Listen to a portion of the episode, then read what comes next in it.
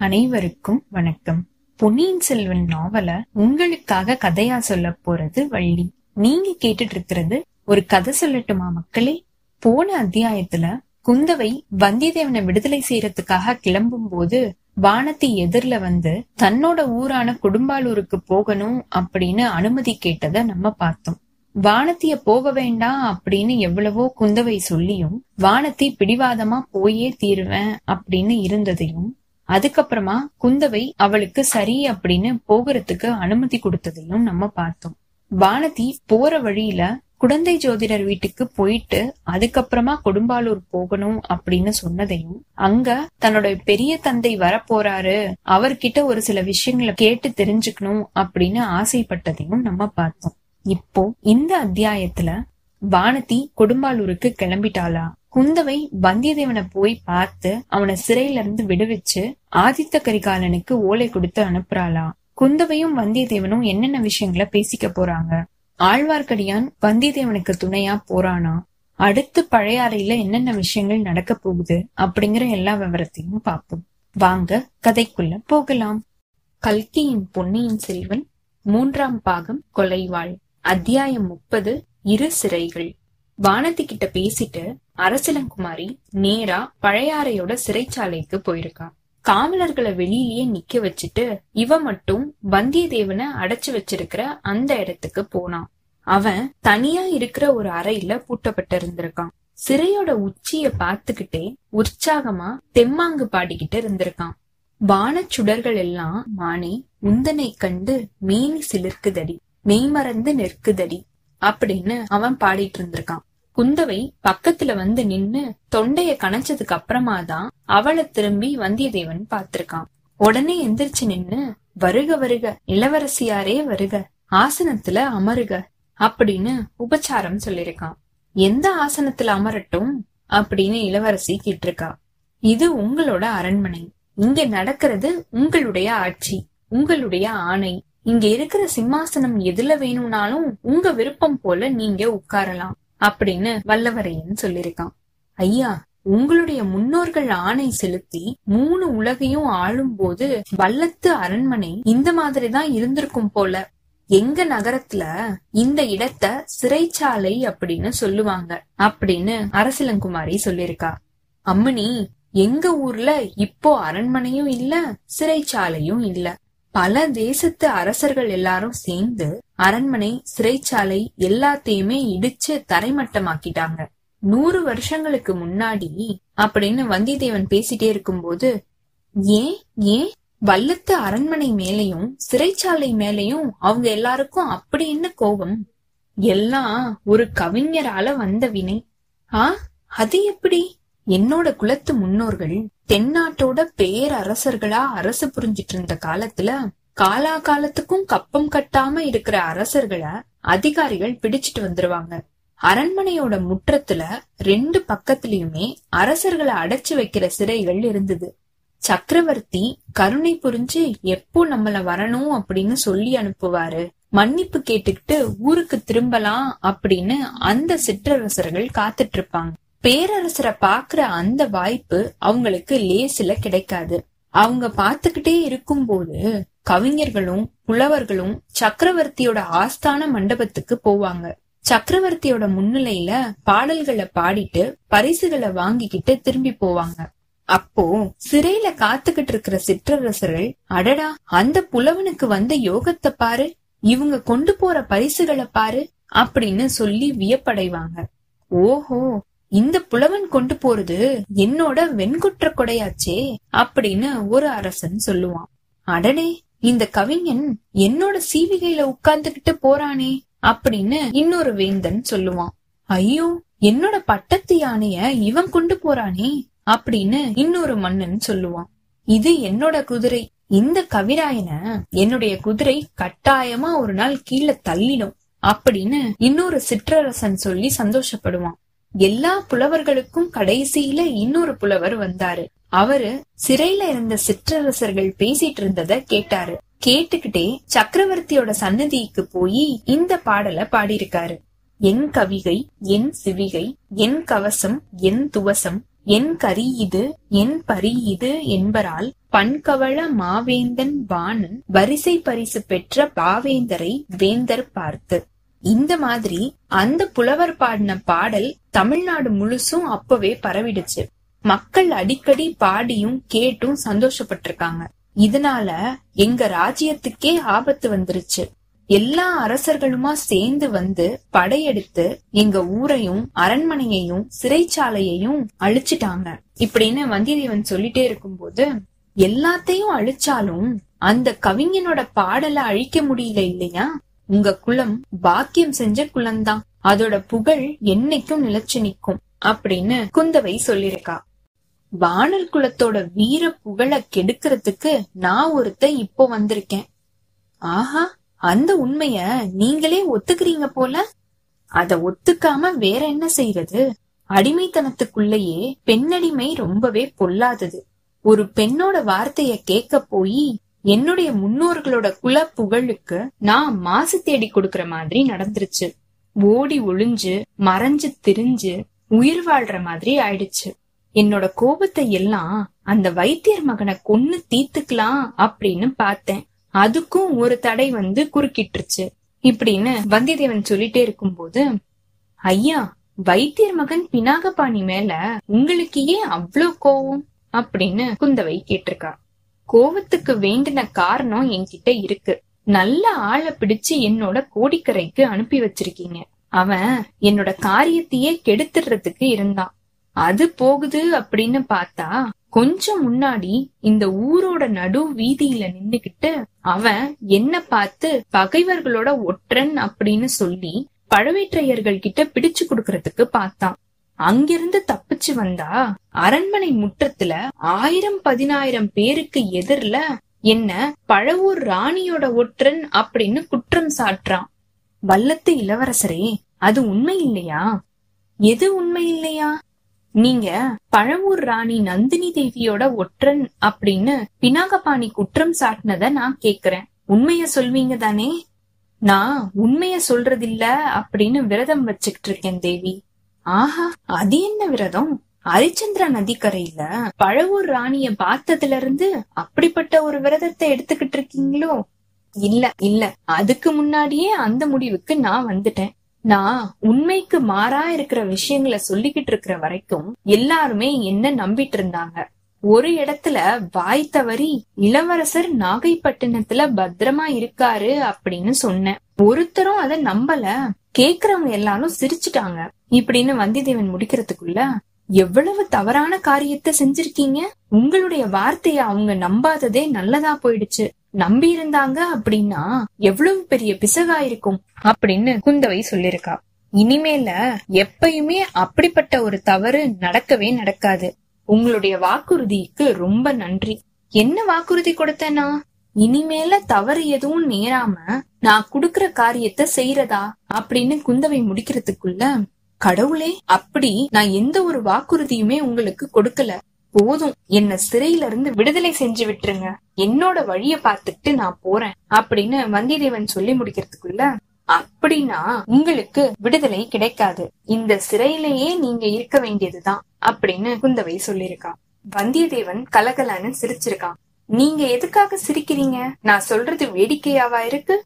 இல்ல தேவி இந்த சிறையில இருந்து நீங்க என்ன விடுதலை செய்யாம விட்டீங்க அப்படின்னா நான் இதுல இருந்து தப்பிச்சு போக முடியாதா என்ன? இப்படின்னு வந்தியத்தேவன் கேட்டதும் இளவரசி ஒரு நொடி வந்தியத்தேவனை தன்னோட மலர் கண்களால உத்து பார்த்திருக்கா. அதுக்கப்புறமா ஐயா நீங்க கெட்டிக்காரரு தான். அதுலயும் சிறையில இருந்து தப்பிச்சு போறதுல ரொம்பவே கெட்டிக்காரரு. பழவேற்றையர்களோட பொக்கிஷ நிலவரையில இருந்து தப்பிச்சு போனவருக்கு இது ஒன்னும் பிரமாதமான விஷயம் இல்லையே. அப்படின்னு அவ சொல்ல அப்படின்னா நீங்களே கதவை திறந்து என்னைய விடுதலை செஞ்சிருங்க அப்படின்னு வந்தியத்தேவனும் சொல்லிருக்கான் நானே இந்த சிறைய திறந்து விடலாம். இல்ல நீங்களும் தப்பிச்சு போகலாம். ஆனா இன்னொரு சிறையில இருந்து நீங்க தப்ப முடியாது அப்படின்னு குந்தவை முடிக்கிறதுக்குள்ள சின்ன பழுவேற்றையரோட பாதாள சிறைய சொல்றீங்களா? அப்படின்னு வந்தியத்தேவன் கேட்டிருக்கான். இல்ல அதுவும் உங்களுக்கு பெரிய விஷயம் கிடையாது. பாதாள சிறைவாசல்ல காத்துக்கிட்டு இருக்கிற புலிகளையும் நீங்க ஜெயிச்சுட்டு அங்க இருந்தும் தப்பிச்சு போயிடுவீங்க. அப்புறம் எந்த சிறைய சொல்றீங்க? என்னோட இதயம் அப்படிங்கிற சிறைச்சாலையத்தான் சொல்றேன். தேவி நான் வீடு வாசல் இல்லாத அனாதை. என்னுடைய குலப்பெருமை எல்லாம் பழைய கதை கவிஞர்களோட கற்பனை. நீங்களோ மூணு உலகையும் ஒரு குடை நிழல்ல ஆள்ற சக்கரவர்த்தியோட செல்வகுமாரி இப்படின்னு வந்தியத்தேவன் முடிக்கிறதுக்குள்ள யார் கண்டது? இந்த சோழ குலத்தோட பெருமையும் ஒரு நாள் பழைய கதையா மாறலாம். இருந்தாலும் இன்னைக்கு நீங்க இந்த நாட்டுல இணையில்லாத அதிகாரம் படைச்சவங்க. சக்கரவர்த்தியும் பழவேற்றையர்களும் முதல் மந்திரியும் உங்களுடைய விருப்பத்துக்கு மாறா நடக்கிறதுக்கு துணிய மாட்டாங்க. அதெல்லாம் உண்மையா இருந்தா நீங்க மட்டும் எப்படி என்னுடைய அதிகாரத்தை மீற முடியும்? அரசாங்க அதிகாரம் வேற விஷயம். நீங்க இதயத்தோட அதிகாரத்தை இல்லையா குறிப்பிடுறீங்க? அதுலதான் என்ன தப்பு? நம்ம ரெண்டு பேருக்கும் அந்தஸ்துலயே வித்தியாசம் இருக்கிறது தான் தவறு. அன்பிற்கும் உண்டோ அடைக்கும் தாள் அப்படின்ற ஒரு முதுமொழிய நீங்க கேட்டதில்லையா? அந்த முதுமொழி பொன்னியின் செல்வருக்கும் படகுக்காரியான பூங்குழலிக்கும் கூட பொருந்தும் தானே? ஆமா பொருந்தும் தான். என்னுடைய தம்பி உலகமால பிறந்தவன் அப்படின்னு நான் நினைச்சேன். அதனாலதான் அவங்களுடைய இதயத்துக்கு தாழிட ஆசைப்பட்டேன். இப்படின்னு குந்தவை முடிக்கிறதுக்குள்ள நானும் இளவரசரை பத்தி எவ்வளவோ கேள்விப்பட்டதுக்கு அப்புறம் ஆவலோட வந்தேன். அவரோட எட்டு திசைகள்லயும் போய் போர்க்களங்கள்ல வீர செயல்கள் புரிஞ்சு பெயரும் புகழும் அடைய ஆசைப்பட்டேன். இப்போ அந்த ஆசை போயிடுச்சா என்ன? ஆமா பொன்னியின் செல்வர் அரசுரிமையை விட அமைதியான வாழ்க்கைய அதிகமா விரும்புறாரு. போர்க்களங்கள்ல வாழை ஏந்தி அத வீசுறத விட ஆலய திருப்பணிகள்ல கல் உளிய வச்சு வேலை செய்யறதுக்கு அதிகமா ஆசைப்படுறாரு. மதுராந்தகனும் ராஜ்யம் ஆள்றதுல தீவிர நோக்கத்தோட இருக்கான். ஆடு புலியா மாறுது. புலி ஆடாகுது. ஆளவாய் இறைவன் நரிய பரியாக்கி பரிய நரியாக்குனதா சிவபக்தரோட வரலாறு சொல்லுது. அதே மாதிரி அப்படின்னு குந்தவை முடிக்கிறதுக்குள்ள தேவி உங்களுடைய கருணையினால நானும் ஒரு நரியான. ஒளிஞ்சும் மறைஞ்சும் தந்திர மந்திரம் செஞ்சும் இல்லாதது பொல்லாதது எல்லாத்தையும் சொல்லியும் பகைவர்கள் கிட்ட இருந்து தப்பிச்சு வர வேண்டியதா போயிடுச்சு. அரசலங்குமாரி இந்த வேலைய இனிமே செய்யறதுக்கு என்னால முடியாது. எனக்கு விடை கொடுங்க அப்படின்னு வந்தியத்தேவன் கேட்டிருக்கான். ஐயோ என்னோட பிராண சிநேகிதி அப்படின்னு நினைச்சுக்கிட்டு இருந்த வானதி என்னைய கைவிட்டுட்டு போக பாக்குறா. நீங்களுமா என்னைய கைவிட்டுட்டு போகணும் அப்படின்னு நினைக்கிறீங்க? தேவி கொடும்பாலூர் இளவரசிக்கும் உங்களுக்கும் இருக்கிற விவகாரத்தை பத்தி எனக்கு தெரியாது. ஆனா நான் எப்படி உங்களை கைவிட முடியும்? ராஜாதி ராஜாக்கள் உங்களுடைய மணி பொற்கரத்தை கைப்பிடிக்கிறதுக்காக தவம் கிடக்குறாங்க. நானும் குற்றேவல் செய்ய வந்தவன் அப்படின்னு வந்தியத்தேவன் பேசிட்டே இருக்கும்போது இளைய பிராட்டி அப்போ தன்னோட திருக்கரத்தை நீட்டியிருக்கா. இது கனவா நனவா அப்படிங்கிற தயக்கத்தோட வந்தியத்தேவன் அந்த மலர்கரத்தை தன்னோட ரெண்டு கைகளாலையும் பற்றி கண்கள்ல ஒத்திக்கிட்டான். அவனுடைய உள்ளமும் உடம்பும் பரவசம் அடைஞ்சிருக்கு வானர் குலத்து வீரரே கற்பு அப்படிங்கிற திண்மைய குலதனமா பெற்ற பழந்தமிழ் மன்னர் வம்சத்துல வந்தவன் நான். எங்க குலத்துல வாழ்ந்த பெண்கள் ஒரு சிலர் கணவனோட உடன்கட்டை ஏறுறதுண்டு. தன்னோட கணவனோட உடலை எரிச்ச தீய குளிர்ந்த நிலவு அப்படின்னு அவங்க நினைச்சுக்கிட்டு அந்த அக்னியில குதிச்சாங்க. கேள்விப்பட்டிருக்கேன் தேவி. உங்களுடைய கரத்தை பிடிச்ச இந்த என்னுடைய கரம் இன்னொரு ஆடவனோட கைய ஒரு நாளும் பிடிக்காது இப்படின்னு குந்தவை சொல்லியிருக்கா இத கேட்ட வல்லவரையன் சொல்லில்லாம செயலிழந்து குந்தவையோட கண்ணீர் ததும்பின கண்களையே பார்த்த மாதிரி மதி இழந்து போய் நின்றுக்கான் ஐயா உங்களுடைய பதட்டமான காரியங்கள்னால உங்களுடைய உயிருக்கு ஏதாவது அபாயம் நேர்ந்துச்சு அப்படின்னா என்னுடைய கதி என்ன ஆகும் அப்படிங்கறத கொஞ்சம் யோசிச்சு பாருங்க. தேவி உங்களுடைய இதய சிம்மாசனத்துல இடம்பெற்ற இந்த பாக்கியசாலி உயிருக்கு பயந்த கோழையா இருக்க முடியுமா? கோழைத்தனம் வேற ஜாக்கிரதை வேற. ஐயா முதன் மந்திரி அனிருத்தருக்கு கூட உங்களுடைய வீரத்தை பத்தி ஐயம் கிடையாது. அப்புறம் எதை பத்தி அவர் சந்தேகப்படுறாரு? நீங்க பழவூர் ராணியோட ஒற்றனா இருக்கலாம் அப்படின்னு அவர் சந்தேகப்படுறாரு. அப்படின்னா வைத்தியர் மகன் பினாகபாணிக்கு கொடுத்த அந்த பதில அவருக்கும் கொடுக்கறதுக்கு நான் தயாரா இருக்கேன். சிறை கதவை திறந்து விடுங்க. அந்த மனுஷர் எங்க இருக்காரு அப்படின்னு சொல்லுங்க அப்படின்னு வந்தியத்தேவன் கோவத்தோட சொல்லிருக்கான் வைத்தியர் மகனாவது மற்பூர்ல கொஞ்சம் பயிற்சி உடையவன்.